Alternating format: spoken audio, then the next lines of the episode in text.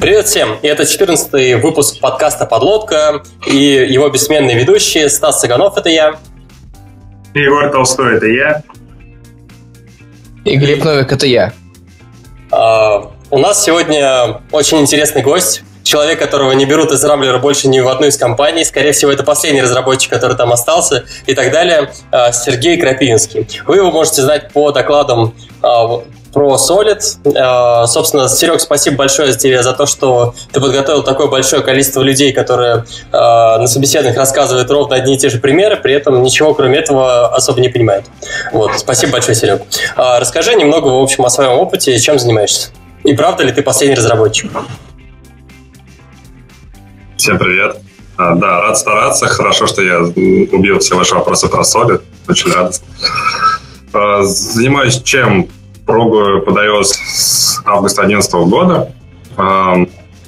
Сменил, собственно, разные конторы, аутсорс, фриланс, инхаус там на три человека.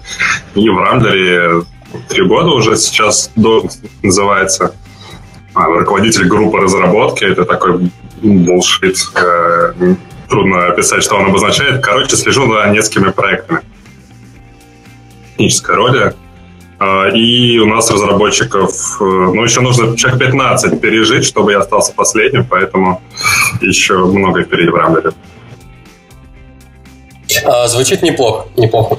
Ну что, давайте сразу... А, сегодня у нас будет такой выпуск, скажем так, немного необычный для нас. Мы не подготовили для вас никаких тем, вот, и даже немного подустали, все в таком духе. Мы попробуем формат а, разбора каких-то статей, набросов и так далее. А, тем более у нас вот в чатике спрашивали, а, просили рассказать про реактивный вайпер и другие базборды. Вот. И мы готовы, ну, почти все. И давайте пойдем по темам.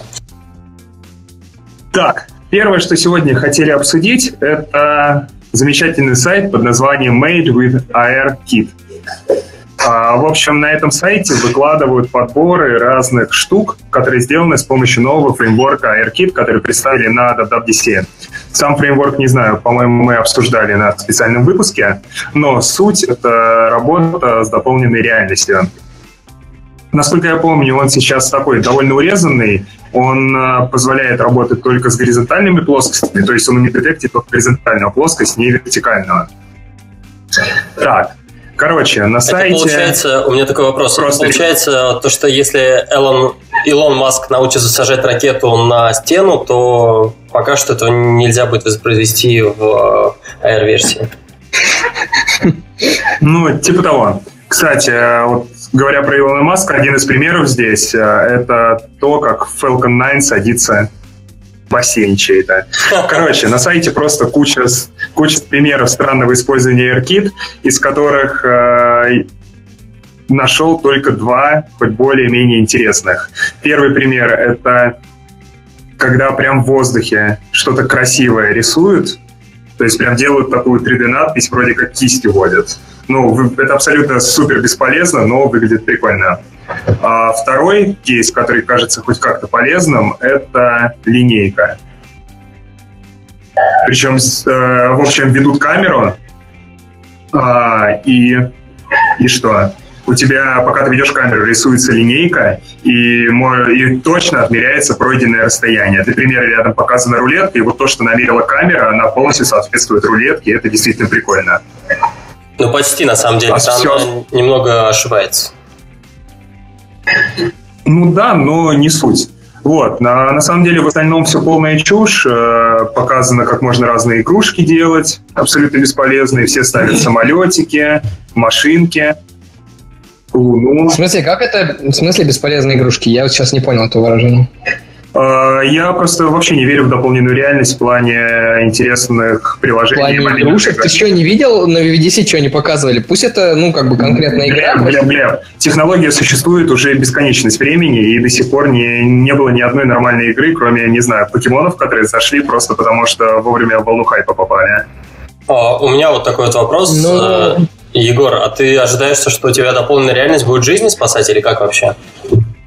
Нет, э, да даже подожди, вот этот пример с игрушкой на WWDC, а что там интересного? В нее неудобно было бы играть. Тебе удобно направлять камеру на стол и играть там какую-нибудь стандартную, не знаю, стратегию? Какой смысл?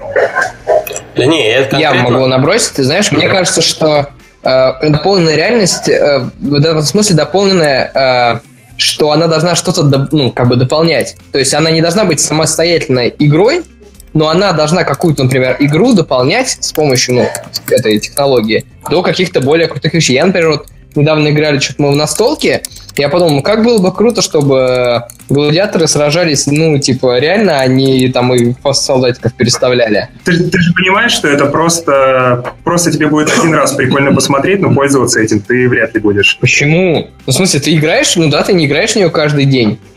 Но, как бы, когда играешь, поставил себя и. Ну, не, я согласен, что это еще пока use case такой. Надо как бы его еще переварить. Если бы это было, например, в очках, это было бы намного, ну, удобнее, да?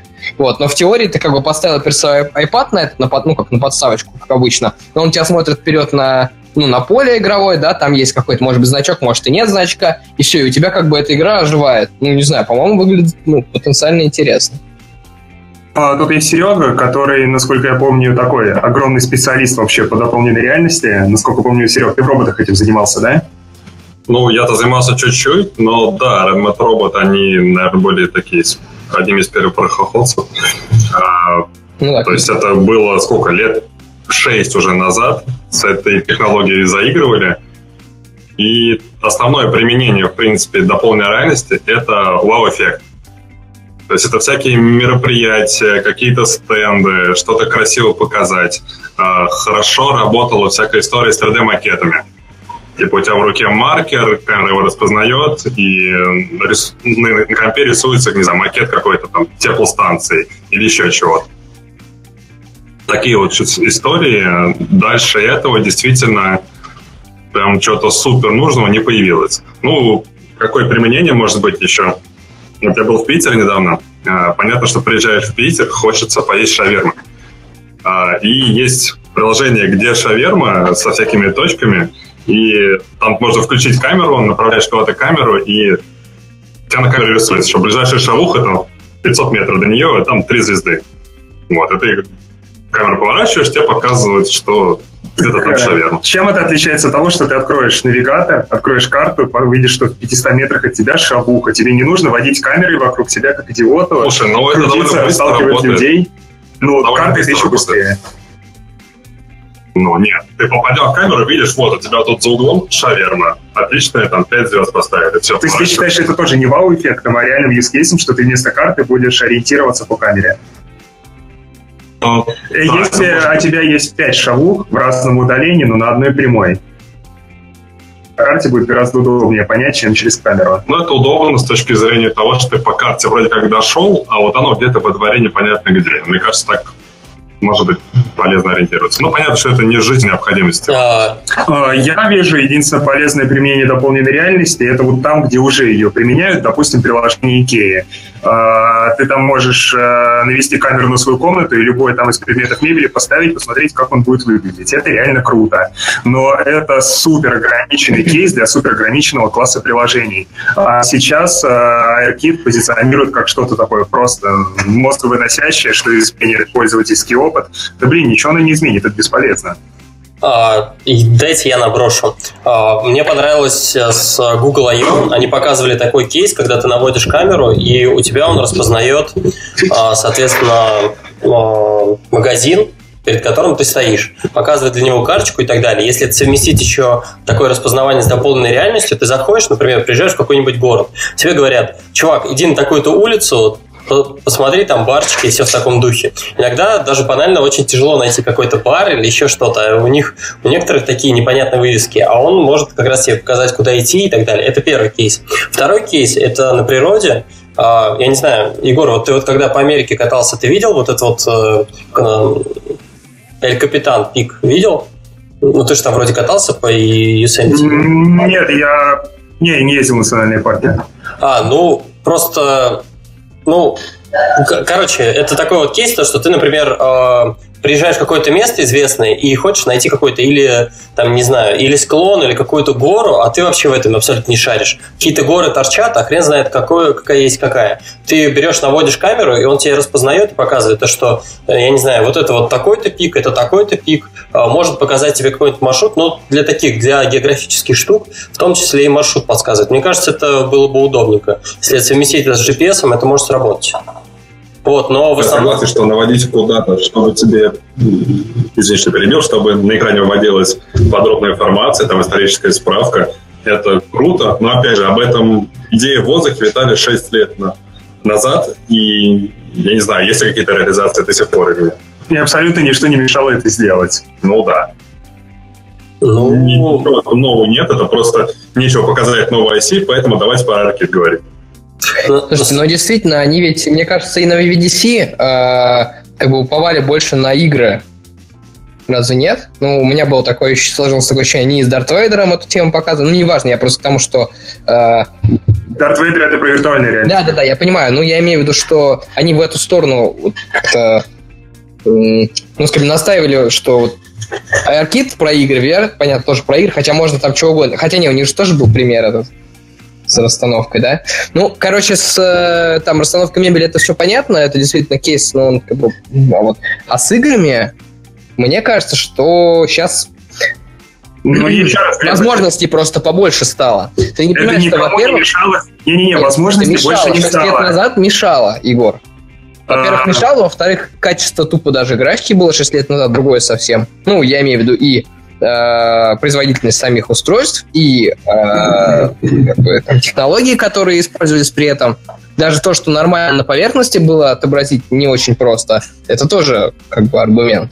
А, Глеб, такой вопрос. Поэтому... Объясни мне. Вот, вот смотри, люди, которые собрались и хотят поиграть в какую-нибудь настолку, непонятно, ну, это очень странно, что они собираются вместе, э, притаскивают э, какие-то девайсы для того, чтобы это видеть все на столе, хотя они могли бы поиграть со, с настоящими физическими карточками. Я так понимаю, то, что люди, которые... С настоящими любят... физическими гладиаторами. А, с настоящими физическими гладиаторами, да. А, то, что ну, я так понимаешь, Нет, я, Стас, я ну, тоже, в принципе, люблю просто, Как бы я идею сходу сказал, я не говорю, что это прям вот обязательно такой кейс, но мне кажется, что потенциально что-то может быть в эту сторону направлено. То есть ты дополняешь э, какие-то реальные процессы. Я вот э, вспоминаю, э, недавно мы были на такой типа игре, она тоже, в общем-то, про дополненную реальность, только ты там дополняешь, собственно, про дополненную виртуальность. Ты э, дополняешь вот некоторую стрелялочку, да, там про зомбаков, тем, что ты ходишь по реальному по реальной ком- комнате с реальными там препятствиями, и ты это все как бы прочувствуешь. Это немножко, ну, как бы другое, но, тем не менее, это про то же самое. И, на самом деле, ощущения от этого куда более крутые, чем когда ты просто бегаешь в стрелялочке или когда ты тупо бегаешь там с пейнтбольным ружьем. То есть это, это другое. И вот здесь то же самое у тебя есть какой-то физический процесс, который ты так обычно делаешь, но его можно украсить сильно. Но я еще раз говорю, что очень важный момент, что это вся хрень через планшет. Это очень странно и пока непонятно, ну, как бы, почему, как, ну, короче, как это использовать удобно. А были бы это очки, сам подумай, это было бы, ну, как бы, круто. Ну, это да. Это да. Я просто клоню к тому, что вот тот кейс, Глеб, который ты описываешь, про зомби, пройдите по комнате, вот это все, это уже на рынке есть, оно давно было, и это не заходит людям. Это люди считают бесполезным. И дело здесь не в том, что объект, может быть, стал чуть лучше позиционироваться или стал лучше графон. Просто сам формат такого геймплея, он, ну, такой себе. Нет, Нет здесь проблема в том, что здесь проблема в том, что не у всех есть, собственно, очки. Сколько там эти очки от э, Гугла стоили? Там тридцатник, да? Ну, то есть у тебя сами по себе эти очки не то чтобы все готовы себе позволить. А тогда они, насколько я помню, штуку баксов, по-моему, стоили. Ну... Не, ну они как бы, да, они не зашли, но я не знаю, может быть, просто не их время было тогда. Может быть, сейчас, например, что-то подобное будет в итоге. А, в общем, я тут такую небольшую черту подведу. А, вот этот сайт Made with AirKit, он своими примерами подчеркивает полную бесполезность AirKit, потому что, ну, серьезно, Ни одного То есть, полезного подожди, правильно я понимаю, что ты делаешь вывод из э, там месяца, ну или какой месяц, еще меньше месяца э, от VVDC? Я делаю вывод, потому что дополненная реальность есть очень давно. А. Дополненная реальность для телефонов есть очень давно. Есть куча фреймворков нормальных для этого, есть куча и да. приложений, где пытались использовать. Я делаю вывод на основе того, что за эти года не нашли нормального use case. И то, что технология стала чуть более consumer-ready для ребят, которые там делают свое первое-второе приложение, это ситуация не должно улучшить. А мне кажется, должно, потому что как минимум количество резко возрастет, и люди начнут как бы... Ты же понимаешь, что технология очень, ну, э, пока непонятная массовому пользователю и работает. То есть если она будет повсеместно больше восприниматься, то, может быть, как-то это сподвинет как бы, большую аудиторию. Как раз это тот случай, где количество в качество вообще абсолютно не, не будет перерастать. Ну, мне нравится... Делаем ставки, господа. Да, мне всегда нравится такая диванная аналитика. Кое-кто там поговорил, то, что большие экраны у телефонов не нужны, айпады не нужны, все в таком духе. Ладно, я предлагаю на вот это вот э, глубочайшие диван аналитики я, я перейти вспомнил... дальше. Все, Егор, э, Глеб. Подожди. До свидания. Ну подожди, Стас, ну у меня прям вот очень хороший э, пример. Я вспомнил, что на самом деле не 6 лет, а, грубо говоря, когда я еще был в школе, чуть ли там не в классе восьмом была такая, был телефон, может, помните, Nokia? А, Шесть лет назад как раз. Engage? Нет. No, Engage. А, э, слушай, не Engage, нет, какой-то, ну какой-то там с циферками какой-то, Nokia что-то там, чего-то, я не помню. Короче, фишка в том, что там была игрушка, когда ты с камерой ходишь и убиваешь вирусников. То есть, по, типа, они появляются, ну, в реальном мире, короче, это, мне кажется, первый пример до полной реальности, когда... Только в том телефоне, по-моему... так и не изменились. Да. Только, по-моему, в том телефоне... Ну, я тоже в такую игру играл, но там не было... Там даже к акселерометру не было прикручено, у тебя эти вирусы... Не, не было, конечно, акселерометра, да. Там просто на, типа, на экран на 2D-шные такие штуки. Ну, это можно так и Pokemon Go ну, назвать э, этим приложением с дополненной реальностью. Ладно, короче, закопали а технологию, она не взлетит. А, Глеба тоже немного прикопали уже наполовину. Давайте пойдем к нормальным темам. Вот. И Серега нам расскажет... Да-да-да. А, и Серега нам расскажет, и мы поговорим о статье, как написать максимально хреновый бэкэнд для мобильного приложения. Много кто видел, но с детальным разбором и с э, дополнительным уровнем ненависти как раз э, нам расскажет. Окей, okay, а я буду э, бэкэнд-адвокат. Господи, я так и знал, что у нас есть залетный. В общем, да, эта тема больная. Я, когда читал эту статью, вспомнил такую историю.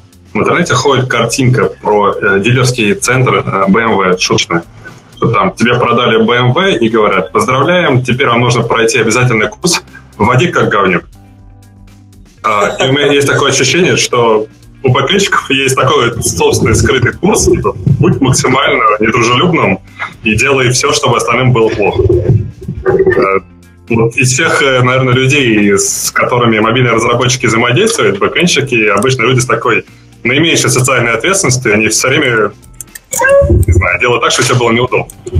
Такая минутка в поле. И, собственно, статья описывает шуточные формы, через что, перечисляя всякие негативные истории а, от бэкэнщиков, описывает, как надо все это делать. То есть как делать бэкэнд для мобильного э, клиента. И какие там ошибки. А, ну, самое распространенное, что бэкэндщики делают какой-то там хитрый высоконагруженный сервис, и у них там все очень серьезно работает, а мобилки пусть сами справляются. То есть то, что у вас там 10 запросов для получения данных на одном экране нужно вызвать, это ерунда, ну, извините. Так надо а, работать. Я хотел вот про вот эту вещь поговорить. И когда я читал эту статью, она мне показалась такой вот немного странной. Просто э, и хотел бы эту часть обсудить. Просто смысл в том, что если ты делаешь бэкэнд и затачиваешь его на конкретные экраны мобильного приложения, то ты тоже можешь быть в беде, потому что, э, то есть и так, в принципе, когда ты продумаешь архитектуру мобильного приложения, если ты затачиваешь все сервисы свои и так далее на конкретные кейсы, на конкретный экранчик, который у тебя есть сейчас, и никаким образом не закладываешь гибкость, то о, к тебе придет project менеджер попросит что-то переделать или дизайнер что-то перерисует, и ты уже не сможешь это реализовать, не перефигачивая половину приложения. С бэкэндом это будет еще хуже. Если ты решаешь конкретные кейсы приложения, то, то это тоже проблема. Но и в обратную сторону тоже верно, что если ты просто где-то в вакууме болтаешься и вообще не знаешь, как клиент использует твою api то А, но это тоже проблема. Как-то так. Ну, в идеальном мире, наверное, существует э, отдельные опишки для мобильных приложений, которые, собственно, проектируются вместе с мальчиками. И Наверное, где-то это хорошо работает. Могу рассказать, как у нас. У нас API проектируются не вместе с мобильщиками, а мобильному разработчику, когда нужна какая-то новая ручка в API, он готовит JSON-схему, а, делает pull request в репозитории бэкэнда, этот pull request этой схемы ревьюют бэкэндчики, там заинтересованные мобильщики, эту схему сливают, и по ней уже бэкэндчики начинают новый запрос делать. И эта схема используется как контракт для разработки клиентской части, пока бэк не готов. И Ничего. у нас прикольно заходит. Ничего себе, я даже, по-моему, слышал, ну, что, что где-то там ангелы поют. Неплохо, неплохо. Ну, как бы да, вроде логично, что в идеальном мире все должно быть так, но почему-то 90% случаев все идет крайне хреново. Слушайте, ну а вот, э, Стас, ты говоришь, что не должно быть зашито да, на конкретные случаи, ну, э, типа, иначе это не гибко, но мне кажется, что для того, чтобы в итоге реализовать э, вот эти самые конкретные кейсы, которые от тебя просят, мобильчики, например, а, ты вполне себе нормально себе все спроектировал на, так сказать, более высоком уровне, и потом просто уже используя свой вот этот интерфейс, да, свои какие-то компоненты, уж не знаю, как они там называются, а, уже, ну, как бы надстройки некоторые сделал, которые, с которыми будет удобно потом общаться, ну, соответственно, клиенту твоего API. Я просто не вижу противоречия в том, что ты вот говоришь, настройки, что надо либо так, либо так. ты где предлагаешь делать? Ну, в смысле, на бэкэнде. Я к тому, что то, что ты написал какую-то дополнительную сущность, которая у тебя значит, подготавливает ответ, ну, то есть там, может, собирает из нескольких сервисов данные, да, то есть это, ну, ничего в этом страшного нет. У тебя от этого гибкость архитектуры не страдает, потому что она, ну, она выше как бы уровнем. Понимаешь, о чем я? Не до конца, честно говоря. Похоже, нет. Ну, еще раз, у тебя там те же самые какие-то компоненты, какие-то сервисы, которые отвечают за разные там, а, ну, не знаю, типы, там, суч... ну, разные сущности. Я абстрактно говорю про бэкэнд, потому что не бэкэндер, да, но тем не менее, все равно более-менее у тебя все это разбито. Вот. И э, то, что тебя просят мобильщики сделать какой-то конкретный интерфейс более узкий, тебе, тебе не нужно э, как бы сужать свою свой общий набор компонентов. Ты просто делаешь новый, который использует несколько а, более простых, да, более э, общих. Ты хотел сказать слово абстракция, да? Ну, типа того. Полностью согласен с тобой, Глеб. А. Давайте пойдем к следующему пункту. Спасибо, Стас. Да, следующие пункты какие у нас? Ну, мой любимый – отсутствие документации. Ну, то есть, если нет документации, значит, ее не нужно обновлять, и это профит. Ну, это же экономит время. Ну да, типа вообще не нужна документация, нужно смотреть код, он сам себя документирует, и все отлично. Но тут были такие реальные истории, как мне пролетали в качестве документации по бэкэнду скрипты на питоне. Она Э, распознавать, что там происходит, и я это не буду Ну, хоть не на перле. А, я, я предлагаю поговорить ну. про вот этот вот пункт. У нас э, документация может быть представлена в разном виде. Вот. Э, кто-то, у кого-то она выгружается в итоге на, на некую страничку в Confluence, а, иногда ее там ведет, например, там продуктовый аналитик. Бывает еще как-то. А, есть вариант с тем, что бэкэнчик выгружает Swagger файл, и мы, соответственно, имеем возможность засунуть его или в PO, или в какой-нибудь э, как это, Postman, да, Postman еще есть, и, соответственно, э, подергать настоящие запросы. Кто какие вообще любит? Ну вот, собственно, автор статьи говорит, что они все грузы в этот самый Swagger, Swagger, не знаю, как он правильно произносится. Вот, и дальше работают с ним. Uh, учитывая то, что, да, у PO есть интеграция, насколько я помню, с этим Swagger, должен быть довольно хороший вариант. То есть э, на бэке ребята свойгер, свойгер закидывают, мы в пол смотрим. Ну, будет вообще такой хороший вариант, если, собственно, документации нет, и бэкэнчик не планирует ее писать, то чтобы хоть как-то разбираться, ну, заносим в ПО, конфигурируем все реквесты. Можно пойти, можно пойти дальше. Если бэкэнщики не хотят писать тесты, то в ПО, в принципе, можно писать тесты на бэкэнд. Да можно вообще бэкэнчиков выкинуть и на свисте писать. О, я слышу, вы в Рамблере так и делаете, да? О, ну прям, да. А Сам Вэл наш главный. Ух ты ж. Успехов. Да. А, ну, собственно, идем, наверное, дальше по смертным грехам бэкэндов. А, ну, там есть такая история, как кривые некассететные названия полей в разных запросах. Ну, типа, да, давайте, чтобы одни и те же поля назывались одинаково э, во всем, собственно, во всех методах API и все такое. Ну, такое. И там еще прям такой пример, что в Realme, если вот выдача сервера поля называются так же, как в модельном объекте у вас, все там отдельно, одной строчкой все мапится, и вам ничего не надо делать. Но мне кажется, это как раз антипаттерн, типа ты написал, потом у тебя поле поменялось, и тебе нужно весь маппинг переделать заново. Не надо наоборот. Ну, типа, тебе надо только property поменять. Нет, ну типа у, у тебя раньше все поля совпадали ну, да. у бэкэнчиков и локально, а потом вот одно поле стало не совпадать. Ничего, все в реальной, получается, все отвалится. Тебе нужно... Нет, почему? А ты тоже делаешь, чтобы совпадало. Переписывать. Как ты делаешь? Ну, тебе нужно проперти, у тебя там она изменилась? И... А, ну... Вот. Ну и вообще кассетет это хорошо, потому что какие там были у нас истории, что не знаю, есть поле выдачи, там либо Spring пролетает, либо B64 там, и думает, что это пролетела строка или зашифрованная строка. Вот. А следующий смертный грех, э, один из моих любимых, это изменение API без предупреждения. Это вообще почему-то повсеместно встречается. То есть э, мы узнаем, что у нас что-то изменилось в API, когда у нас просто клиент упал, и нам в истории начали одни звезды ставить. Ой, типа, мы поменяли, извините, забыли сказать. Или еще мой любимый кейс был, что э, так они поменяли, и потом задним числом правится документация, и потом нам показывают, ну, смотрите, так и было. В общем, те, кто работает с внешними бэкэнщиками, они, наверное, не таких историй могут рассказать. А, я тут предлагаю немного подробнее остановиться. У нас а, в любом случае, если мы с предупреждением или без, но ты не можешь просто взять и сломать обратную совместимость у api потому что, собственно, у тебя приложение запущено, они где-то там болтаются, и ты уже ничего поправить не можешь. И здесь как раз в этой всей истории могла помочь, собственно, версионирование, вот, которое в обратную сторону, соответственно, тебе ничего не сломает, ты пока э, все не настроишь на новой версии, у тебя ничего не сломается. Как-то так, мне кажется, нет? Ну да, ну Тут... как бы ты можешь и без версионирования. Просто у тебя есть текущая версия, новая версия ты не делаешь, и бац, внезапно поменял там поле убрал.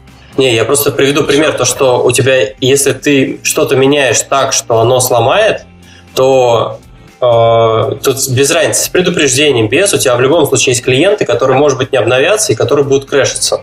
То есть у тебя новые версии твоего клиента, там ты поставишь проверку, будет все ок, а если ты не обновился, то ну, лучше обновить или как? Нет, остался у тебя новый уровень ответственности уже, что типа тебе нужно еще подумать о мобильном клиенте, не сломается ли там что-то. Для многих бэкэнщиков это такая пыль вообще. А, да, уровень ненависти все повышается, повышается. А, дальше погнали. Так точно. О, самая, наверное, холиварная история. Как возвращать ошибки. А, что ну, вы все знаете историю, что есть там история, когда... Да, пять тысяч раз слово история. Короче, когда мы не используем э, код ошибок из REST и либо кидаем на все 400, либо, что еще лучше, кидаем на все 200, окей, а внутри он словарик с ошибкой. Ну, на транспортном уровне все сработало, поэтому у нас до нас информация дошла, мы вам отправили код 200, а что там по логике происходит, ну, разбирайтесь сами. Слушай, и это что, это считается антипаттерн? Мне просто кажется, что, блин, все API, которые я видел почти, они вот именно так устроены, что там а, они возвращают лог, да, то есть и пишут error внутри, ты как бы кастомно это дело обрабатываешь. Ну, то есть у тебя есть REST, там есть коды ошибок, э, как это называется?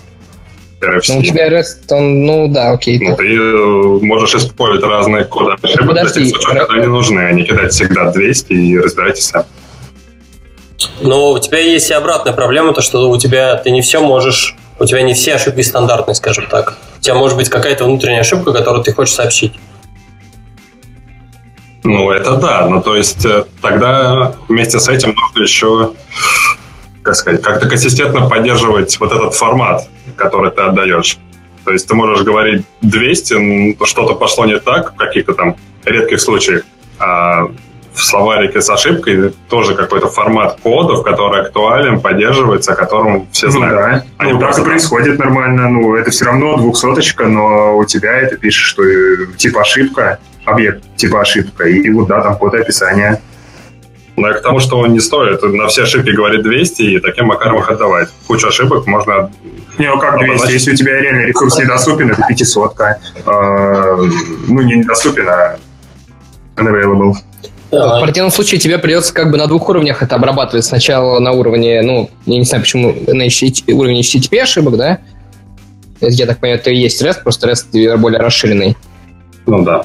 Вот. А, и потом еще на своем уровне. Типа, если там все ок, да, 200, то мы еще, значит, еще раз error, ну, проверяем. То есть, может быть, в этом есть какой-то смысл. С другой стороны, ты от ошибок HTTP никак не защитишься до конца, потому что, ну, у тебя все может быть какой-нибудь интернал сервер error или сервер недоступен, ну и так далее. Это да, но вот истории, типа, ты отправил запрос, там один параметр лишний вот это что, bad request, или мы отдаем 200 и говорим, что ты что-то не так сделал? По-моему, это все-таки bad request должен быть. Вот это интересный вопрос. Я, я, наверное, всегда получал как раз 200 и типа какой-то комментарий на эту тему, что типа лишние вот, да, по мне, все-таки это неправильный запрос, потому что ты неправильно сформировал параметры, и он не соответствует контракту. Ну, то есть ты хочешь сказать, что есть стандартные, грубо говоря, уже э, так, э, декларированные, да, уже ошибки, ну, конкретные, что случилось, там, от request и так далее. И э, лучше сначала их использовать, а вот если на них уже нету э, конкретного, ну, если ничто, э, если ситуация не подходит под них, вот только тогда, типа, уже кастомную какую-то брать. Да, да. Ну, точно так же, как еще один тоже пример в этой статье, когда REST методы используются не так, как нужно. То есть у нас есть пост, а мы в URL параметрах запрашиваем. Или наоборот, там get тоже как-то не, не по спецификации. Вот. Ну, такое тоже довольно часто встречается, хотя для всего этого есть спецификации, и, в принципе, понятно, когда что стоит использовать. А люди сам свой велосипед делают. Чего делать не стоит. А, забавно, когда там мобильные разработчики начинают друг у друга на собеседовании спрашивать, а чем отличается пост от пута, и потом такие, о, ты тоже понимаешь, и такой, ну иди сюда там и поплать на плечо, мне даже фигня, у меня бэкэнчики не шарят. Ну да. Ну да, да, можно потом пойти. Отлично. А, ну вот, собственно, наверное, все, что по этой статье могу сказать. Да, советы полезные, но, скорее всего, наиболее упоротые бэкэнщики все равно не будут реагировать на такие статьи, потому что они у них толстая кожа, они вышли этого. Я попробую чуть-чуть э, в защиту сказать. Вот мне кажется, что... Ну, что кажется? То есть, э, область бэкэнд разработки сильно старше области мобильной разработки. Это ты считаешь, что это уже старческий маразм или что? Нет, я хочу сказать, что вообще, по идее, у людей намного больше опыта, ну, в целом, я имею в виду по области, да, то есть, ну, кажется странным, что э, мы, мы ставим вопрос так, что, типа, бэкэнщики не очень, хотя мы вообще здесь, как бы, шпана. Глеб, дело вообще не об этом, дело о том, что какой продукт ты делаешь, для кого ты его делаешь. Если ты делаешь э, мобильное приложение, то ты клиенты у тебя будут пользоваться мобильным приложением, а не бэкэндом. И бэкэнд должен быть таким, что в первую очередь эффективно решать задачи этого мобильного приложения. Как их эффективно решать? Видно тебе, клиентскому разработчику. Ты понимаешь, что один запрос эффективнее 10, даже если на бэкэнде для этого придется либо находить, либо какую-то абстракцию городить дополнительную. Ну вот так. А, а я же с этим разве спорю? Приведу еще второй Ну, здесь вообще не как э, опыт области Нет, не Как опытный разработчик, ты понимаешь, что ты делаешь вообще-то продукт, ну, что, что которым будут пользоваться конкретно твои пользователи. Не, э, я имею в виду не люди, которые скачают приложение, а непосредственно мобильные клиенты. Но ты взрослый разработчик, как бы с опытом, ты должен это понимать. То есть это ничего так, это не какой-то rocket science, чтобы до этого дойти. То есть вот поэтому у меня вопрос, почему так получается. Я не могу сказать, что все, кстати, бэкэнщики, ну, очень много знаю бэкэнщиков, которые очень нормально все делали, но просто, как правило, они просили реально им дать, ну, схему, в которой нам удобно будет работать, а дальше все реализовывали. То есть... Э... Ну, естественно, не все не, не все, просто за счет того, что очень сильно горит, э, зачастую. недобросовестных представителей. Иногда переносится на, на всех остальных. Ну и насчет опыта, просто это такое. Опыт, он не гарантирует, что человек, э, как сказать, ответственно и профессионально к этому относится. То есть, типа, как, не знаю, в российском футболе, может быть, там, игрок второго дивизиона, 33 года, он опытный, ну, игры там нулевом уровне. Человек просто там бегает, зарплату получает, и все. Точно так же человек там разработчик. Вот сидеть 10 лет просто от 9 до 5 по клавишам тыкать и не думать, как там система будет работать и как э, остальным людям с ней взаимодействовать. Поэтому все тут... Егор, у вас есть там огнетушитель? Все есть, все есть. Я бы, кстати... Я спокоен. А, чтобы совсем Глеба не закапывать, я бы на самом деле тоже в эту сторону провел бы аналогию. А, представьте, вот бэкэнд, он там у, себя внутри а, делает всякие сложные штуки, вот это вот все недоступно нашему пониманию, и в конечном итоге ему нужно это все преобразовать и выдать некий результат. Такой вот в некотором смысле интерфейс вот, опишку предложить. Вот. У нас та же самая история, то, что ты внутри делаешь какие-то клевые сервисы, все в таком духе, думаешь о том, как поработать с многопоточной core даты и так далее. Но в момент, когда тебя попросят сделать интерфейс, э, ну, UI для своего приложения, с которым будет в свою очередь взаимодействовать пользователи, э, если ты его будешь сам делать, то, скорее всего, он будет похож просто непонятно на что. Поэтому, в общем-то, бэкэнчики, может быть, они такие, ну, типа, ребят, знаете, вы можете сказать, как вам будет удобно, потому что мы, в общем, не очень знаем, как вы его будете использовать. И, может быть, мы можем предположить, но у нас это, в общем, не очень хорошо получается. Так же, как у нас с юзер-интерфейсом, и нам, в свою очередь, помогают дизайнеры для этого. Я бы вот про мы как бы дизайнеры. А мы как бы дизайнеры, ну, получается, для... Для бэкэнщиков. Очень глубоко. А, а бэкэнщики дизайнеры для кого? для аналитиков баз данных. Нет, да. А они?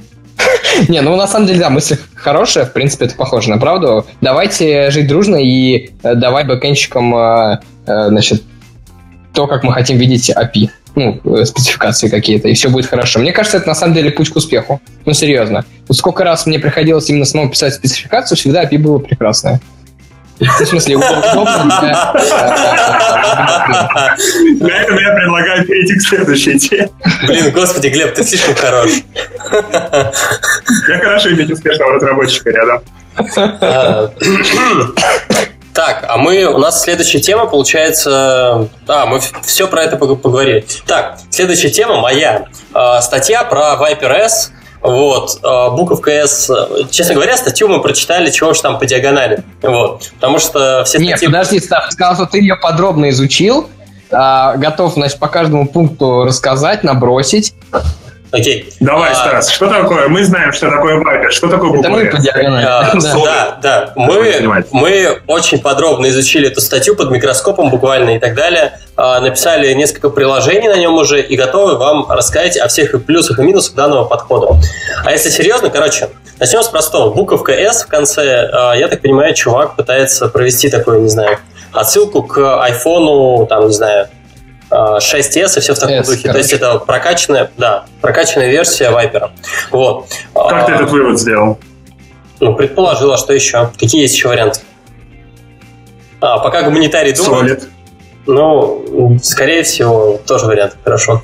Вот. Ну, Solid, э, S от Solid это сокращение от сокращения, как бы. Ну, Оно отвалилось, потому что не осилил. Секс. Viper. Viper секс. Viper это секс. А, хорошо. Ну, я думаю, что это действительно связано как с, похоже на телефон аналогия. Да нет, там же даже в статье было какое-то обоснование, сейчас я найду. Может, лишняя буква осталась и предел. Окей, пока ребята озабочены очень этим сложным вопросом, давайте поговорим вообще про суть статьи. А, чувак а, рассказывает примерно следующее, о том, что он хочет разобраться, он, он захотел раз, разбираться в архитектуре, зачем вообще все нужны эти буквы. На самом деле, вот сейчас в мобильной разработке есть небольшая такая тенденция, что особенно э, начинающие разработчики, они такие, о, нам, короче, в Рамблере рассказали про Viper, все, буду реализовывать Viper. У него спрашиваешь, зачем тебе Viper? Он объяснить не может, но вроде все так делают, и я так буду делать. Вот, то есть э, получается такой hype-driven development. А, а чувак решил разобраться, решил реализовать собственную архитектуру и а, как бы, которая будет удобна конкретно для него. За это ему просто абсолютно гигантский плюс. А, он рассказывает о том, как он а, решал этот вопрос. Там есть всякие термины типа domain, а, там роли, экторы и так далее. Все, что вам об этом надо знать, я думаю, вы прочитайте статью, и она такая, она годная, там интересно посмотреть, последить за эволюцией мысли человека. Вот. В итоге он пришел к... Долго-долго думал и пришел к некому такому подобию вайпера. В отличие от Viper, там есть э, некий посередине объект вместо презентера директор, вот, который туда-сюда гоняет данные. Вот. А вместо интерактора у него что-то типа презентера, который, с одной стороны, занимается получением этих данных, с другой стороны, отвечает за презентацию. Вот. А почему конкретно эта архитектура не очень, и она хуже Viper? Ну, собственно, потому что э, если смотреть на реальные кейсы, которые у тебя встречаются, они получаются дольше. Э, у многих разработчиков э, нереально пригорает в момент, когда нужно нажать на кнопочку, получить какие-то данные, и потом эти данные в, таком же явном готовом виде взять и вернуть, ну, отобразить. То есть презентер у вас является в, этом, в этой части проксей. Так вот, у нас э, плохие новости, конкретно, это архитектура, конкретно этот момент архитектура э, нам здесь ни в чем не помогает. Но есть куча кейсов, когда у нас становится еще медленнее. В случае, если вам нужно нажать на кнопочку и сразу же взять, поменять какие-то другие элементы, представьте, у вас панелька катается. Нажимаете на кнопку, панель выезжает, нажимаете еще раз на кнопку, панель уезжает. В этом случае у вас вместо общения view и презентера у вас получается еще все гонится через э, директора. И это тоже не круто. Вот. Короче, конкретно вот этот вот вайпер я предлагаю закопать, но э, за вообще попытку плюс. А еще за что плюс? За то, что, ну, мне кажется, это хороший подход, когда, чтобы разобраться в какой-то теме, надо попробовать сделать это самостоятельно. И э, приведу пример, аналогию такую. Э, например, э, есть курсы на Курсере про создание там компилятора или еще чего-то. То есть, чтобы взять и разобраться, например, в том, как работает компилятор, предлагается написать там собственный язык, а, когда, ну, собственно, компилятор, все в таком духе. И а, благодаря тому, что ты проходишь, встречаешься со всеми проблемами, ты, в общем-то, разбираешься в этом. Та же самая история здесь. Егор, давай.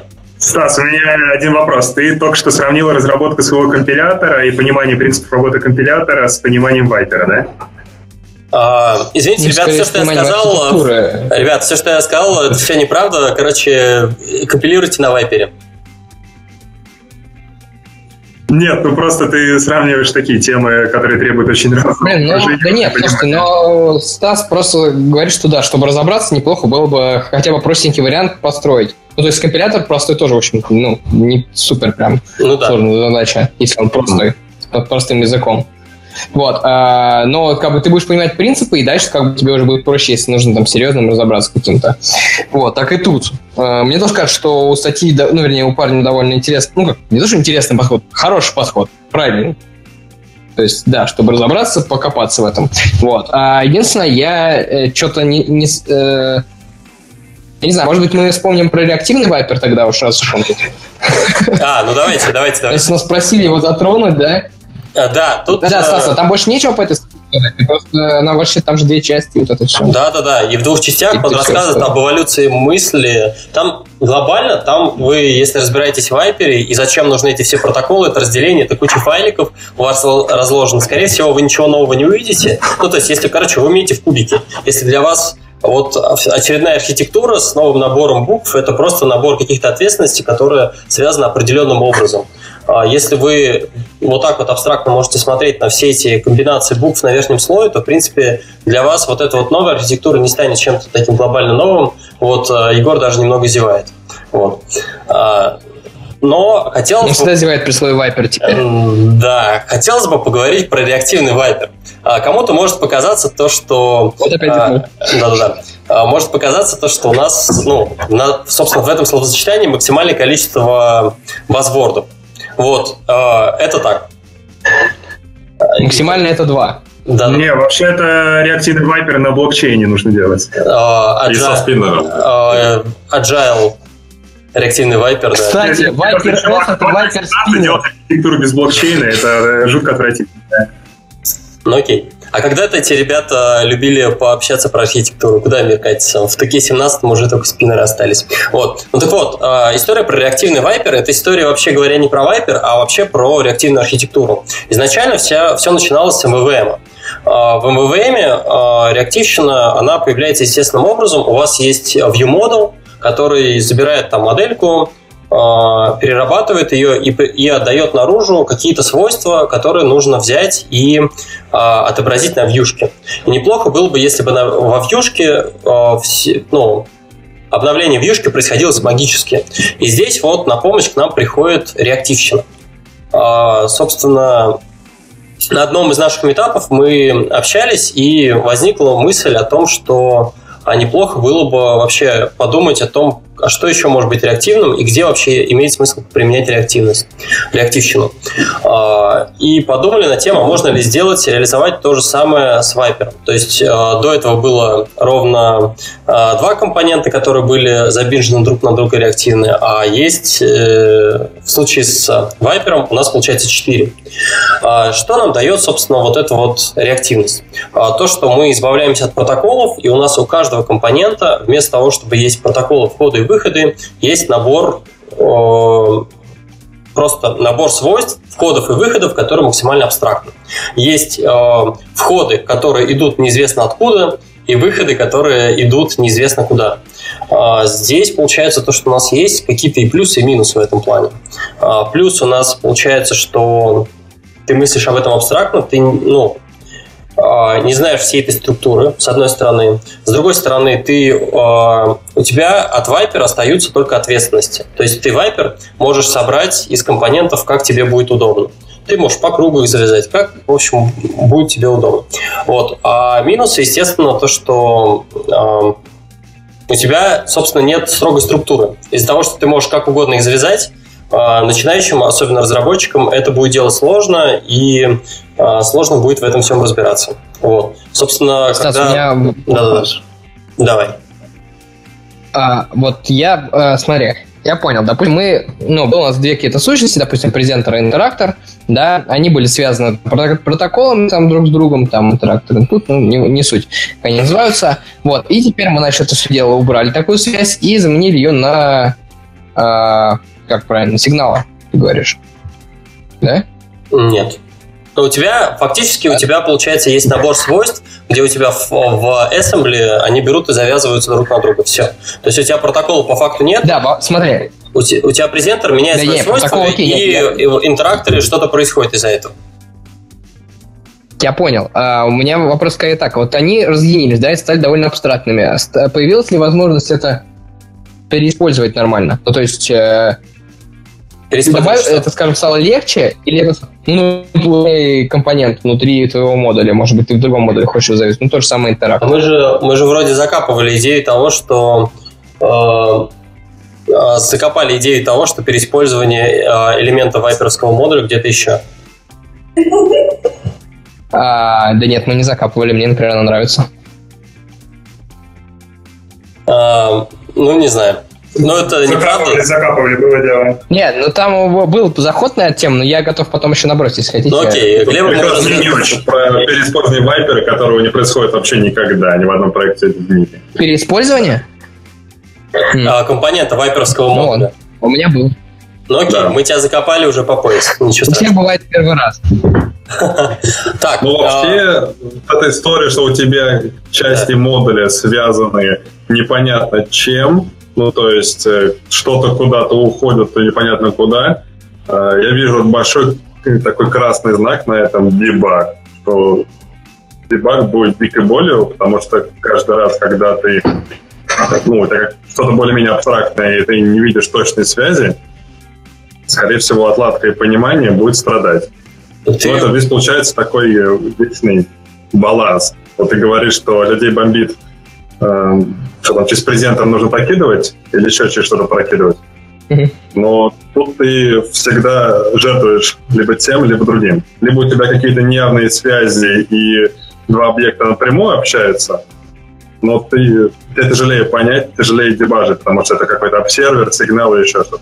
Либо они общаются через несколько объектов, вроде более явно, но какие-то лишние пробросы идут. То есть тут всегда какой-то компромисс происходит.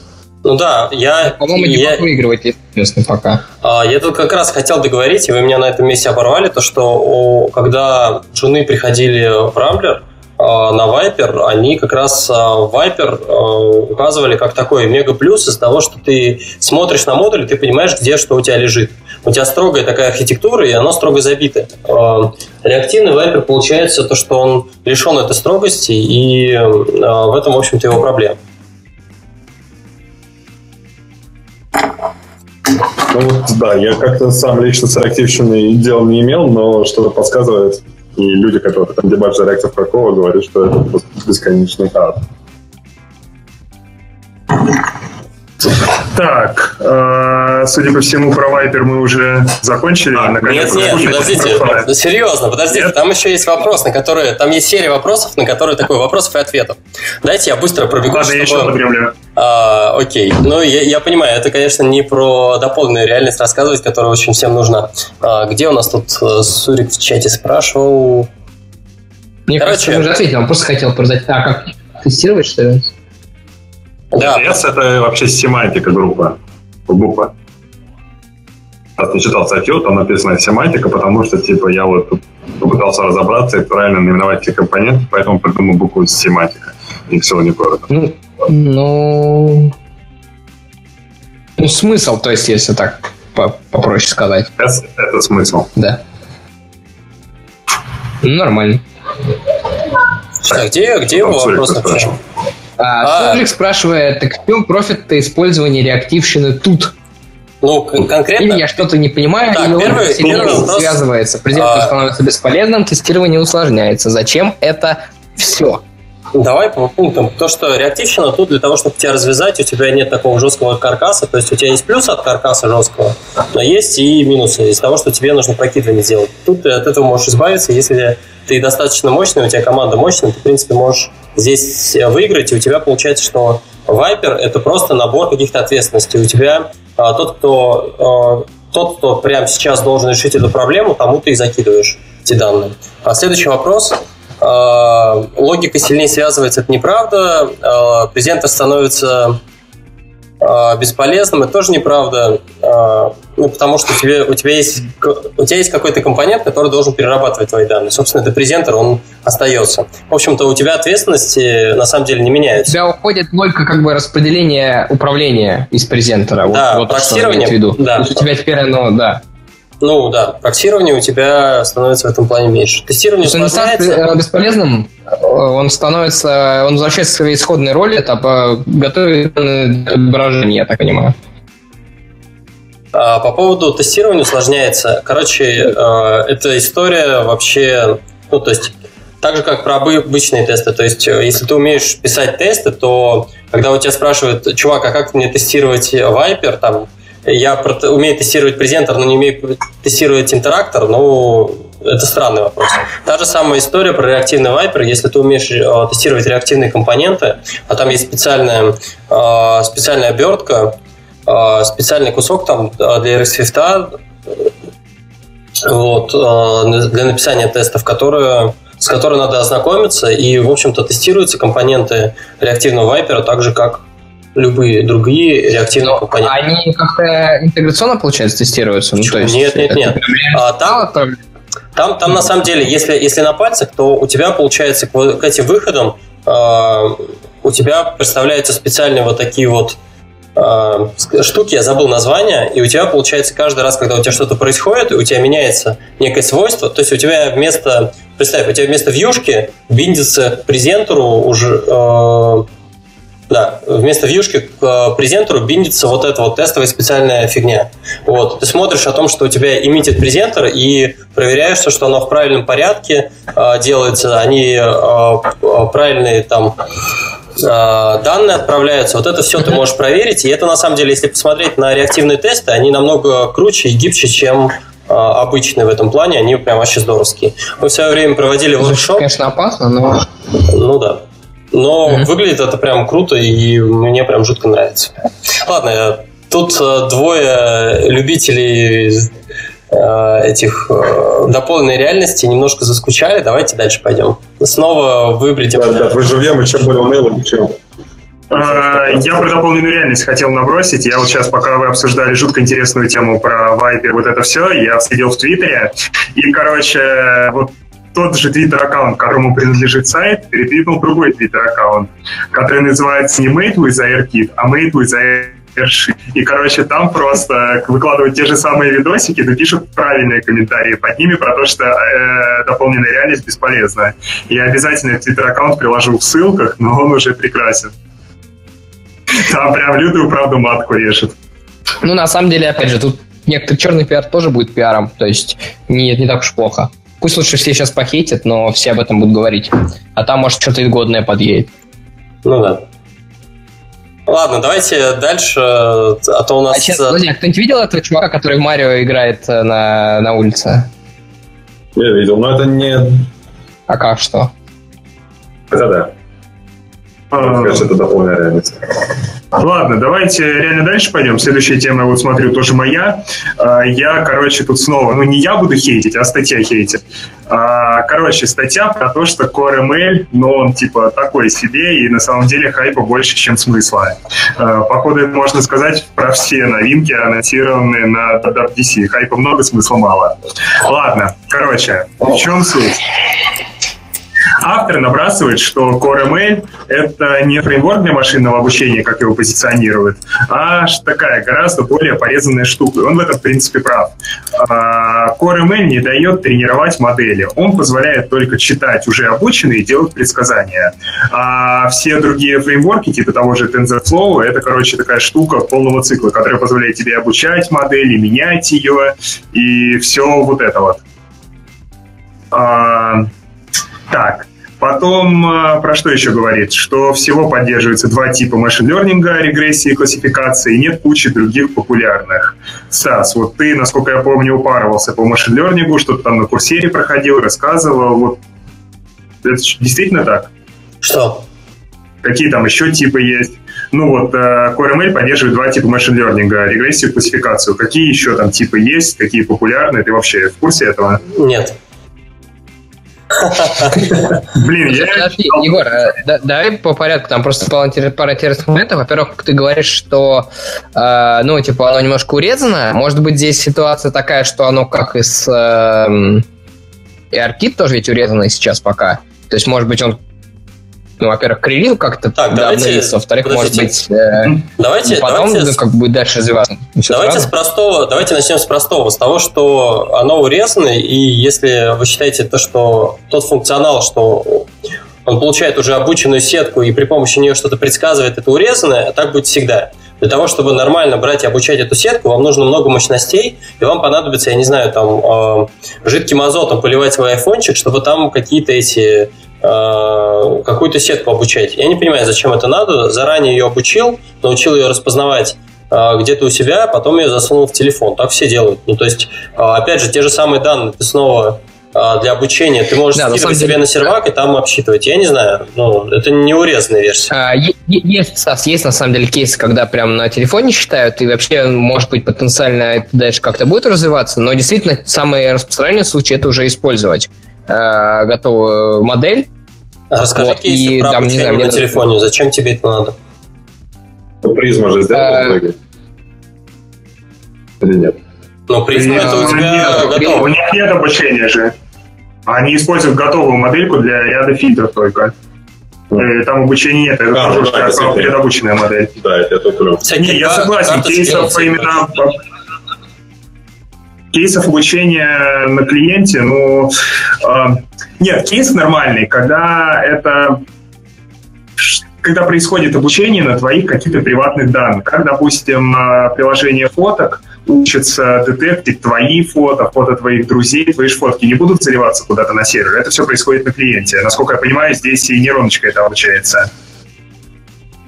А, вот непонятно, у тебя, у тебя это задача классификации. То есть, на самом деле, ну, да не, на, на самом деле, Стас, во-первых, я не соглашусь с тобой, что прям супер большие мощности. Я понимаю, что TensorFlow там все такое, да.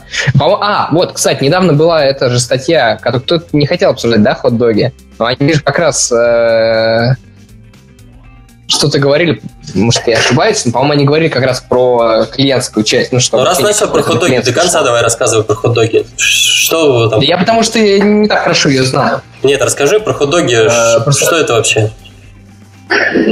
Ладно, а. давайте я расскажу, если Глеб не в курсе. Ну давай, если ты... А, в общем, кто, кто смотрит «Кремниевую долину», он и так уже в курсе шутки про хот-доги, кто не смотрит. А, был эпизод в сериале, где показывали чувака, который написал приложение да, Цзиньян, который написал э, Шазам для еды, и все, что умело приложение, когда, ну, ты наводишь камеру на какую-то еду, он написал хот-дог это или не хот-дог. В общем, в сериале это контекстная шуточка, она смешная, но на WWDC ее повторили вот за все время где-то раз 10 мы с ребятами считали. И первый раз это было еще немного смешно, под конец в зале никто вообще уже не смеялся. Это просто... Э, поэтому я хинчу эту шутку теперь. Она действительно достала. В смысле, это во время сессии прям шутили про это? Это шутили во время State of the Union, во время Keynote, возможно, и во время каждой сессии про Machine Learning, вот абсолютно каждой сессии. А потом еще и приложение, по-моему, куда-то ну, выложили, да, недавно? Не, ну приложение это не они выложили, а реально авторы, которые писали его для Кремниевой долины. То есть там одновременно с эпизодом приложение появилось в App Store, что довольно прикольно. Ну. Да, ну, да. Кстати, еще я потом э, увидел, что кто-то из больших компаний реально сделали типа Shazam for Food или какую-то фичу добавили в Pinterest, по-моему. А, то есть, ну, тоже по на основе, только уже реальная, то есть не с хот-догом, а в принципе, то есть ты снимаешь э, еду, и она тебе про нее что-то рассказывает. А, кстати, Ник... Егор, скажите, Егор, ты не в курсе, там а. возникла та же самая проблема у реального приложения, как вот в сериале, помнишь, там была небольшая проблемка с распознаванием хот-дога? А, я не проверял пока что, но я знаю, чем займусь сегодня вечером. А, не, я, кстати, читал эту статью, и там было а, примеры, что типа его довольно сложно обмануть. Знаю и сосиску внутри хот-дога, и сосиску снаружи хот-дога. Окей. Глеб, посмотри эпизод сериала. Да я смотрел. Нет, в смысле, я смотрю «Силиконовую долину», просто я тебе про приложение Все «Силиконовую долину». Расскажите тем, кто... Прикопали по груди. Типа, вот, что? Расскажите тем, кто не смотрел сессию, еще раз, Core ML. Вот были либо на GitHub, не помню, от, от Google, по-моему, еще чего-то, Deep Learning Key, что-то такое. Но суть, суть либо была в том, что мы выносим вычисления через метод на GPU, и вот можем быстро обсчитывать э, нейросетки на девайсе. То есть уже это было. То же самое, только более удобно, по сути, или что? Он предоставляет тебе очень э, высокоуровневую э, абстракцию над обученными моделями, вот так скажу. Ну, а модельки какого-то одного формата? А, он как раз-таки умеет импортировать модели кучи разных форматов. Они выложили на GitHub open source тулзу, там, питоновский скриптик, по-моему, который умеет перегонять э, модели кучи форматов э, в тот, с которым работает CoreML. То есть, условно ну, говоря, да, уже плюс-минус любая домохозяйка может э, написать свою небольшую такую свою приложеньку, обучить модель, а... обучить нейронку и все.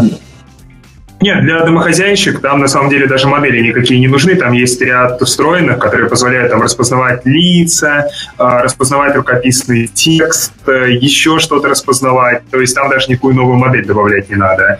А плюс есть уже готовые обученные модели у Apple выложены, которые они у кого-то взяли, которые там позволяют кучу объектов распознавать. Ну, еще есть момент. То есть, э, ну, тебе реально намного проще становится интегрировать уже ну, распознавание там каких-то э, объектов в свое приложение, да, тебе не нужно для этого вообще интегрировать, ну, даже там то, то же самое TensorFlow, он там а, и весит кучу вещей, то есть него надо вы там выдирать определенные части, чтобы нормально его интегрировать. То есть, ну, грубо говоря, это не очень нативно. А тут у тебя вполне себе понятный процесс. Не, она, да, просто, опять же, такая более consumer-ready штука стала. А, вот. Короче, давайте дальше тогда, почему этот чувак хейтит URML. А, следующая проблема – нельзя делать персонализированные модели и обновлять их. Короче, если ты добавил какую-то модельку в бандл приложения, ты не можешь ее изменять. То есть это вот то же самое, в принципе, про дообучение. То есть э, ты не можешь какую-то готовую модель дообучить на основе данных пользователя. Вроде бы он говорит, есть какой-то э, вариант обхода, что ты все-таки обучаешь, продолжаешь обучать ее на сервере и докачиваешь новые версии в приложение, но, короче, как он сам пишет, это не точно. Погоди, но у тебя эта моделька, это же файл. Да, но тут есть еще одна маленькая проблема. Этот файл для такой хорошей модели будет очень много весить. Мы об этом еще поговорим. Ну, типа, качать гигабайт каждый раз, когда там что-то дообучилось, это такое себе. Ну, э, приложение гигабайт тоже такое себе. Да, это одна из огромных проблем э, машинного обучения на клиенте. Mm. А, вот. Ладно, следующая проблема. Если у тебя какая-то такая проприетарная моделька, которую ты обучал на каких-то данных, э, это, не знаю, твоя кейр-фича твоего продукта, и ты ее вот будешь использовать в Core ML, то, короче, готовься к тому, что твоя моделька утечет конкурентам, потому что она хранится в бинарнике в открытом виде. И это тоже такая себе проблема. Довольно крупная на самом деле. А, ну, да. Вот. Потом э, есть еще один очень странный аргумент, что CoreML не решает вопросов приватности передаваемых данных. То есть, если ты передаешь какие-то пользовательские данные на сервак, чтобы он обучал модель, CoreML тебе в этом не помогает. Но это абсолютно не о том инструмент. То есть, короче, аргумент вообще да, аргумент шикарный. Да. Опять же, еще один аргумент, что он никак не помогает э, сжимать модели. Это остается на плечах тех, кто его использует. А, вот. Короче, весь хейт сводится к тому, что вокруг Core много хайпа, но пока это довольно урезанная штука, которая не единственный способ работать с машинным обучением. А, и лучше он только в том плане, что он действительно очень простой. То есть ты просто где-то скачал модельку обученную, конвертнул ее, добавил в бандл, и все. Тебе там через несколько, за несколько уже можешь делать предсказания. Это прикольно, но, э, опять же, для каких-то серьезных кейсов это, возможно, не самый лучший инструмент. А какие инструменты лучше это будет? Так, так, так, так. Стас. TensorFlow ты можешь использовать, например.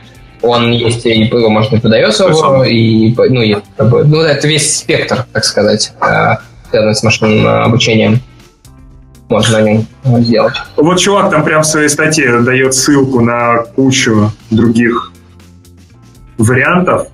Сейчас посмотрим, что он здесь советует. В общем, очень много чего. Ссылку приложим, можете посмотреть. А, вот, что не знаю, что думаете про CoreMail?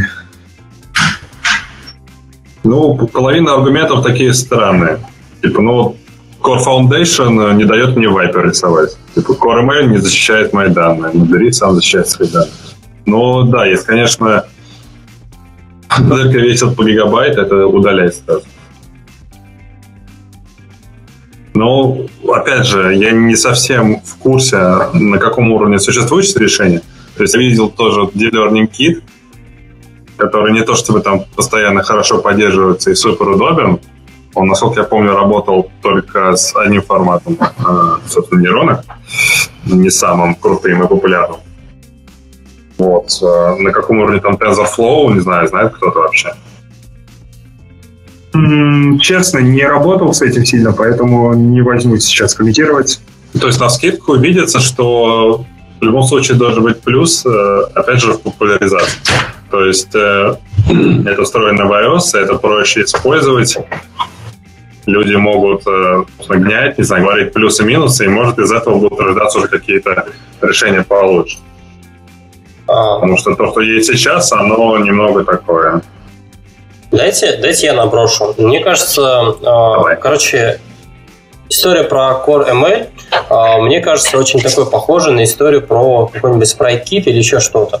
В итоге, по факту, если ты делаешь, ну, ты студия, которая делает игры, делаешь игры все-таки не на SpriteKit, а ты используешь Unity, какой-то кроссплатформенный движок.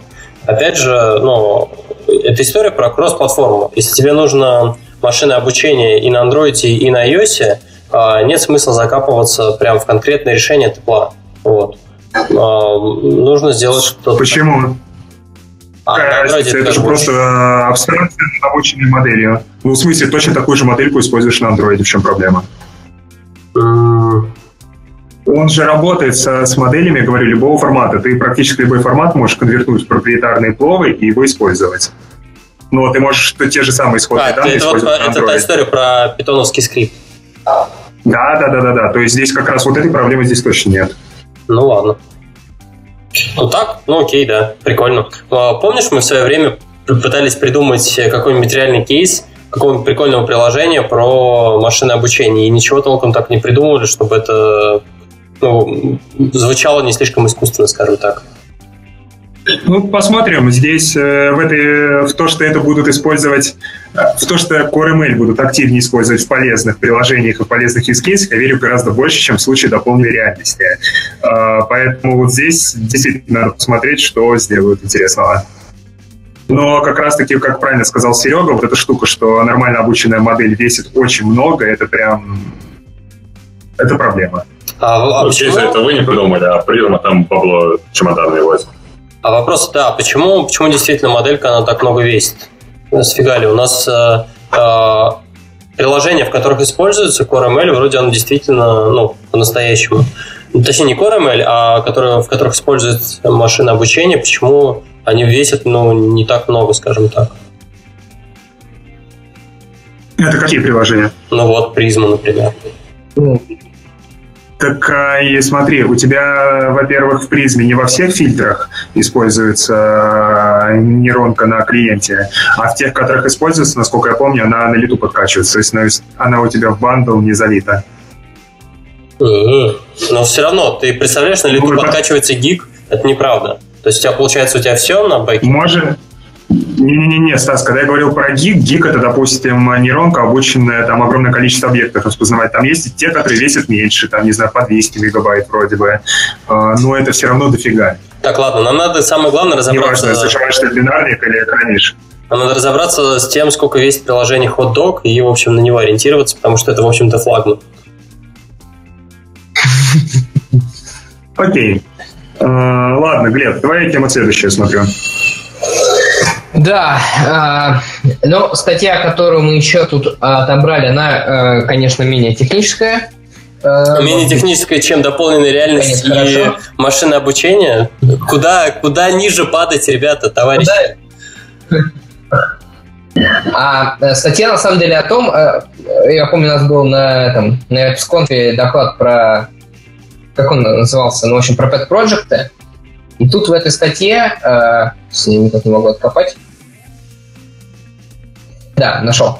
Вот, э, в этой статье парень рассказывает, как он э, очень, очень долго э, стремился к, многих, к нескольким миллионам загрузок. Э, значит, статья называется «Уроки, извлеченные из трех миллионов загрузок на App Store».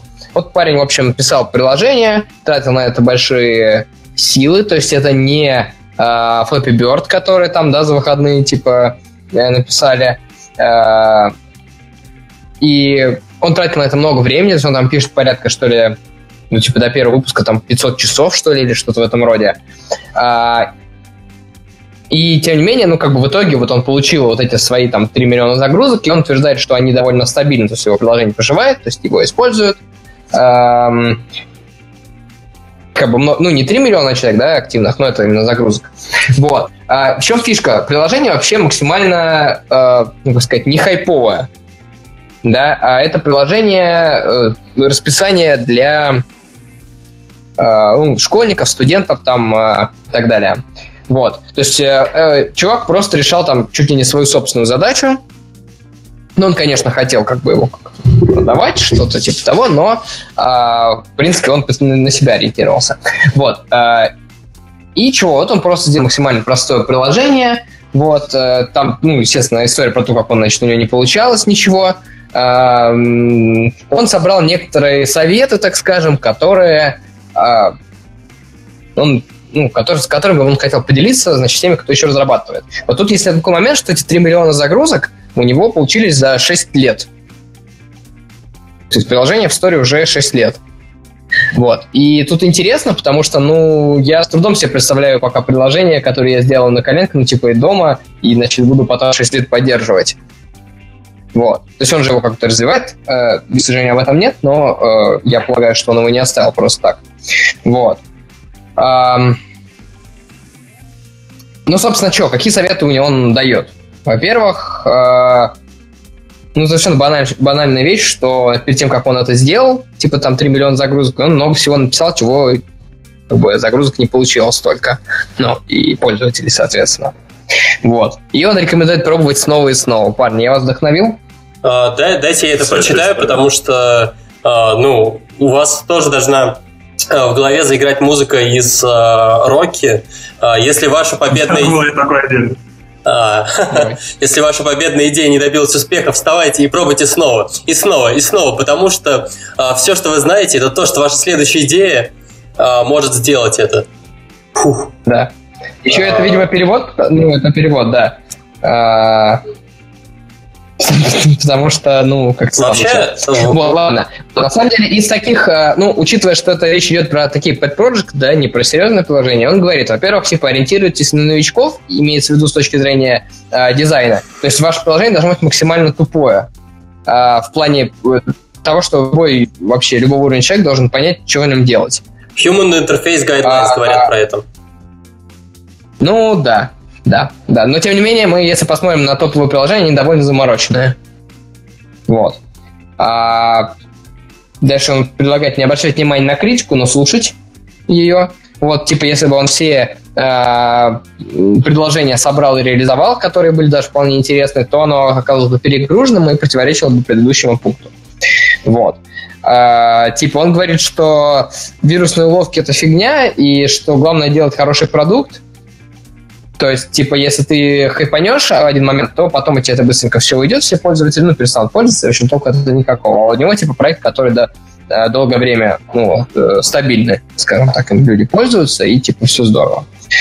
А, вот. Еще он предлагает не брать деньги с пользователей в первое время, то есть вообще быть как можно более щедрыми, там зарабатывать уже потом. То есть не когда ты выкладываешь приложение, делать его платным. Ну вот такой вот совет. Вот, ну и не, не а, возвращаться на шаг назад. Ну, Глеб, да, да. Э, я понимаю, то, что ты очень увлеченно читаешь историю успеха этого чувака. Я хотел узнать, вот э, ты графики видел? Ну, вообще, ну, загрузок у него. Вот. Меня просто немного смущает то, что если посмотреть на эти графики, они на самом деле, эта история не про планы mm-hmm. какой-то рост, они больше похожи на расческу. Вот. То есть там есть какие-то э, раз, два, три, четыре, пять, шесть, семь, восемь, десять пиков.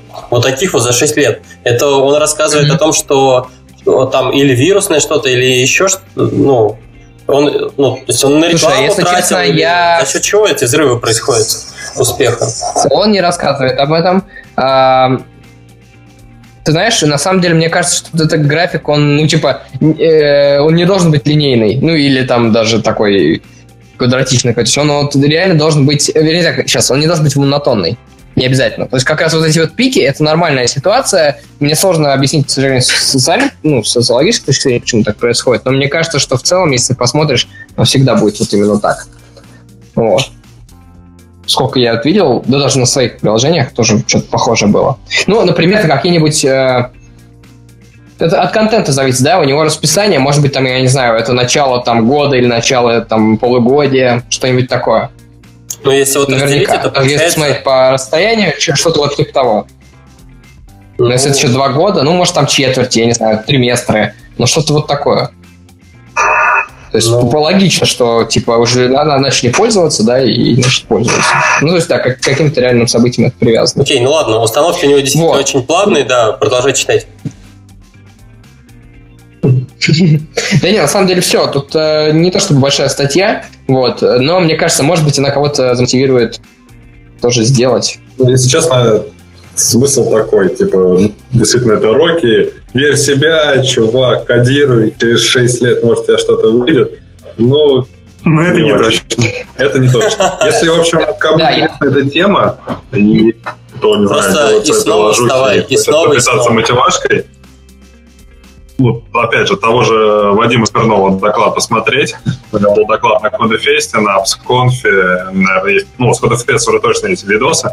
Очень клевый доклад, классный парень, с ним очень весело пообщаться, и лучше его послушайте, посмотрите, это больше пользы все. Да, я согласен. У нас есть в одном из выпусков про AppsConf, э, втором, кажется, вот, и э, ну да, я абсолютно поддерживаю Серегу. На самом деле в этой статье, вот лично меня, что э, ну, так сказать, полезно показалось. Это насчет э, дизайна. Ну, то есть насчет того, что рассчитывать на, на, на новичков. Потому что кажется, ну, ты хочешь побольше функций, да, крутых запихнуть. Ну, вот когда ты делаешь какой-то там даже MVP, все равно тебе хочется, чтобы вот там были графики, там и то, и все. И ты так думаешь, а может быть, это действительно излишне, и тебе как раз для твоего продукта это был бы ну, перебор. Это не дало бы тебе на самом деле эффект, который ты ожидаешь. Ну, то есть вот хотя бы в эту сторону чуть-чуть задуматься. Вот. Ну и то, что не обязательно успех может быть хайповым. То есть он может быть действительно на расстоянии. Это, в принципе, тоже. То есть он говорит, что он на это даже жил какое-то время. То есть, ну, реально жил. Э, на заработке с приложения, там рекламу, что-то типа того. Ну, вот. понятно. То есть... Слушайте, э, на самом деле хотел бы вот такую вещь обсудить, которая, возможно, возникла ну, в голове у наших слушателей. История про 500 часов на приложении, которые, ну, таймтейбл, по сути, вот расписание. Если посмотреть, оно, в общем, кажется не очень сложно. И, возможно, у многих наших пользователей, слушателей, э, им показалось, что это, ну, блин, а что там делать 500 часов? Кто что думает вообще про сроки, за сколько пишется нормальное приложение? Только давайте не кидаться вот стандартными фразами про то, что все зависит от э, конкретного кейса и все в таком духе. Давайте. Да, говорите сразу цифры. Во-первых, он наврал, ну то есть он путает в показаниях. Потому что по этой статье сначала у него 500 часов, потом через пару абзацев уже несколько тысяч набралось. Ну, это типа он э, за все время имеет 500 тысяч до первого выпуска, я так понимаю. 500 тысяч уже?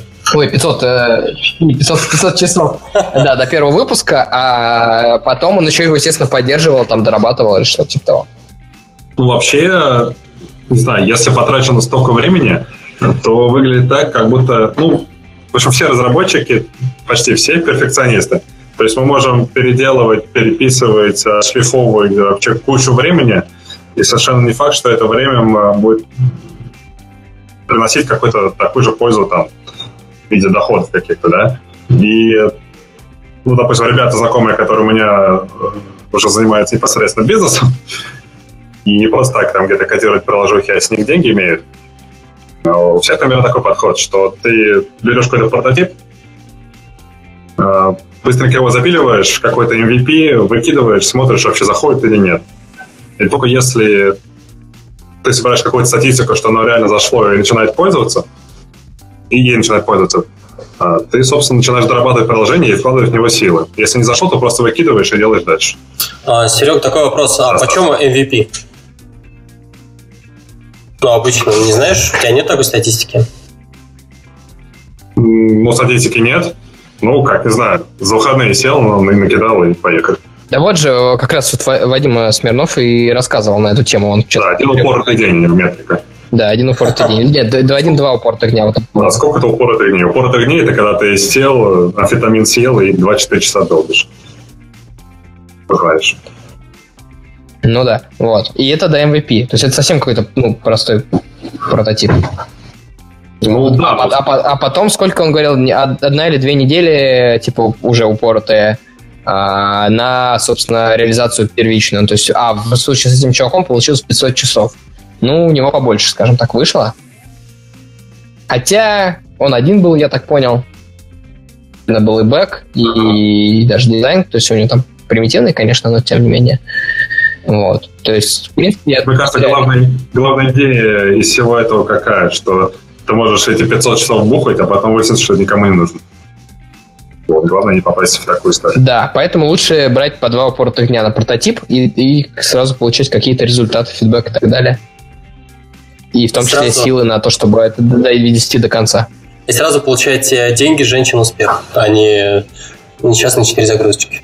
А, итак, давайте перейдем к секции вопросов. И вот у нас э, задают такой вопрос о том, что а что если мой project менеджер считает то, что мой фокус-фактор 0,95? А, если кто не знает, фокус-фактор это а, это доля вашего реального времени от вот, вот этих вот 8 часов. Вот. Ну, очевидно, что это не так, и на самом деле у нас часто спрашивают, а сколько вообще нормально непосредственно ходить в день? Насколько ненормально, сколько вы время на это тратите. И тут э, Серега прям готов ответить, да? Тут проверенный путь менеджеров тащить, да?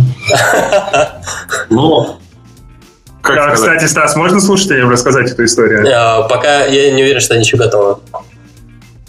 Ладно, когда-нибудь потом. Я вот не знаю, раньше была такая тема, как Алькатрас. да, и плагинчик для Xcode. А я думал, Там ты про тюрьму. Я тоже. Ну, тюрьма тоже была. А, так вот, плагинчик для Xcode была какая-то штуковина, которая считала, сколько темени. Вака-тайм, Да. Ну да,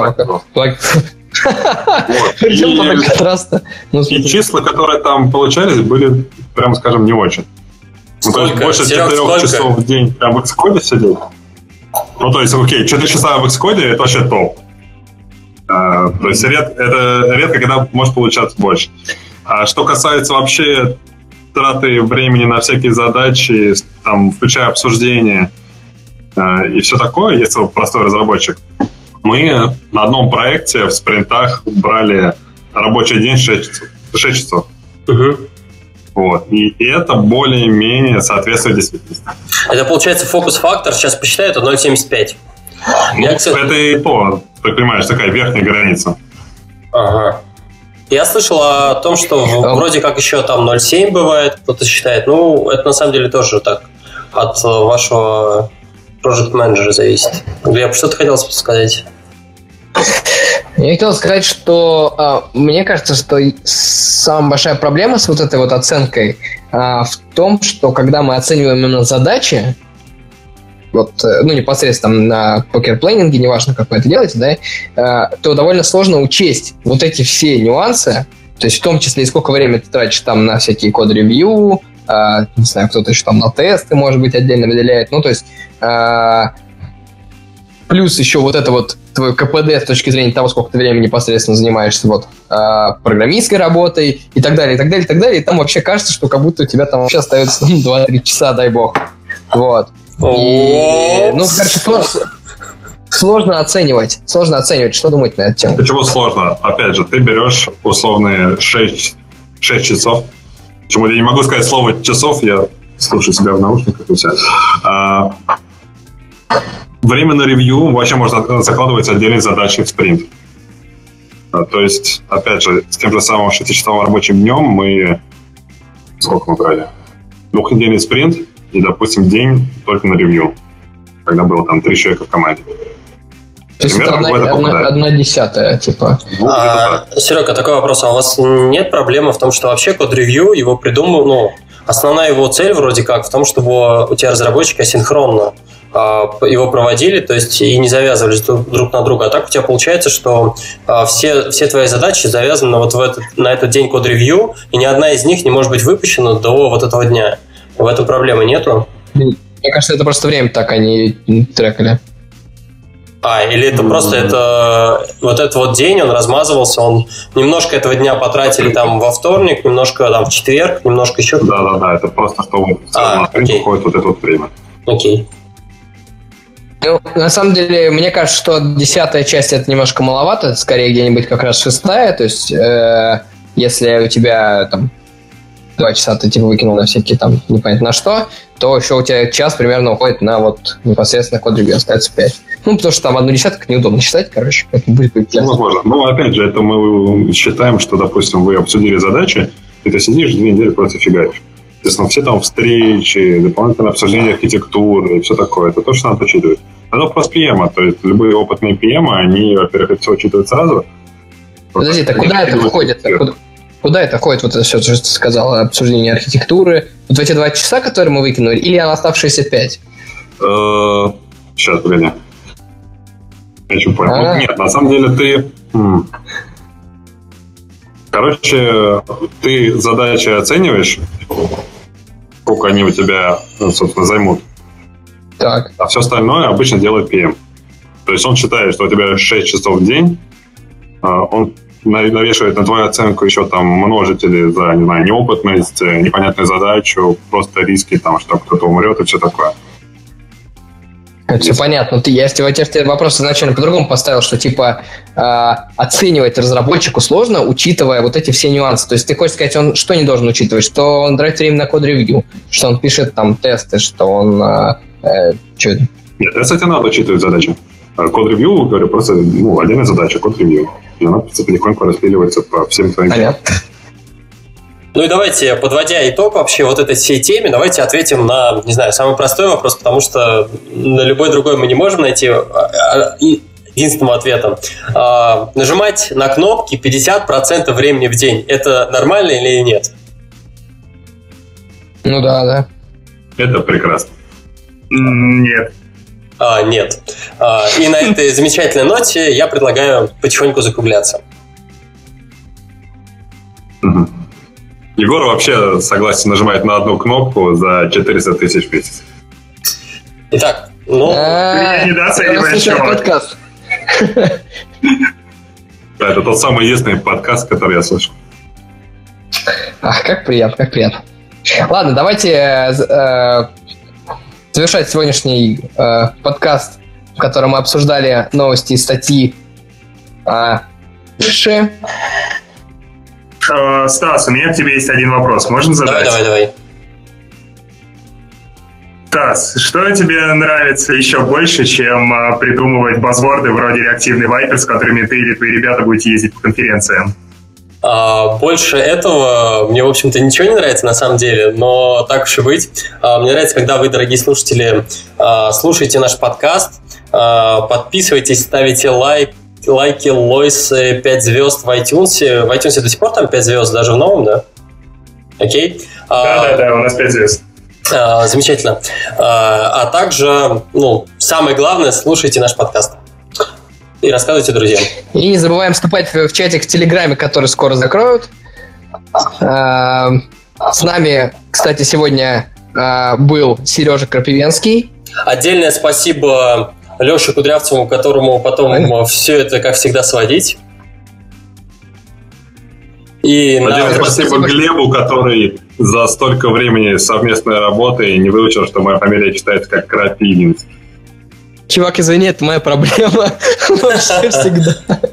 Да. А, послушай, как Глеб читает фамилию и с, э, скажи наоборот. Так вот, окей, на этом я предлагаю заканчивать 14 выпуск подкаста «Подлодка». В нем было э, обо всем и ни о чем.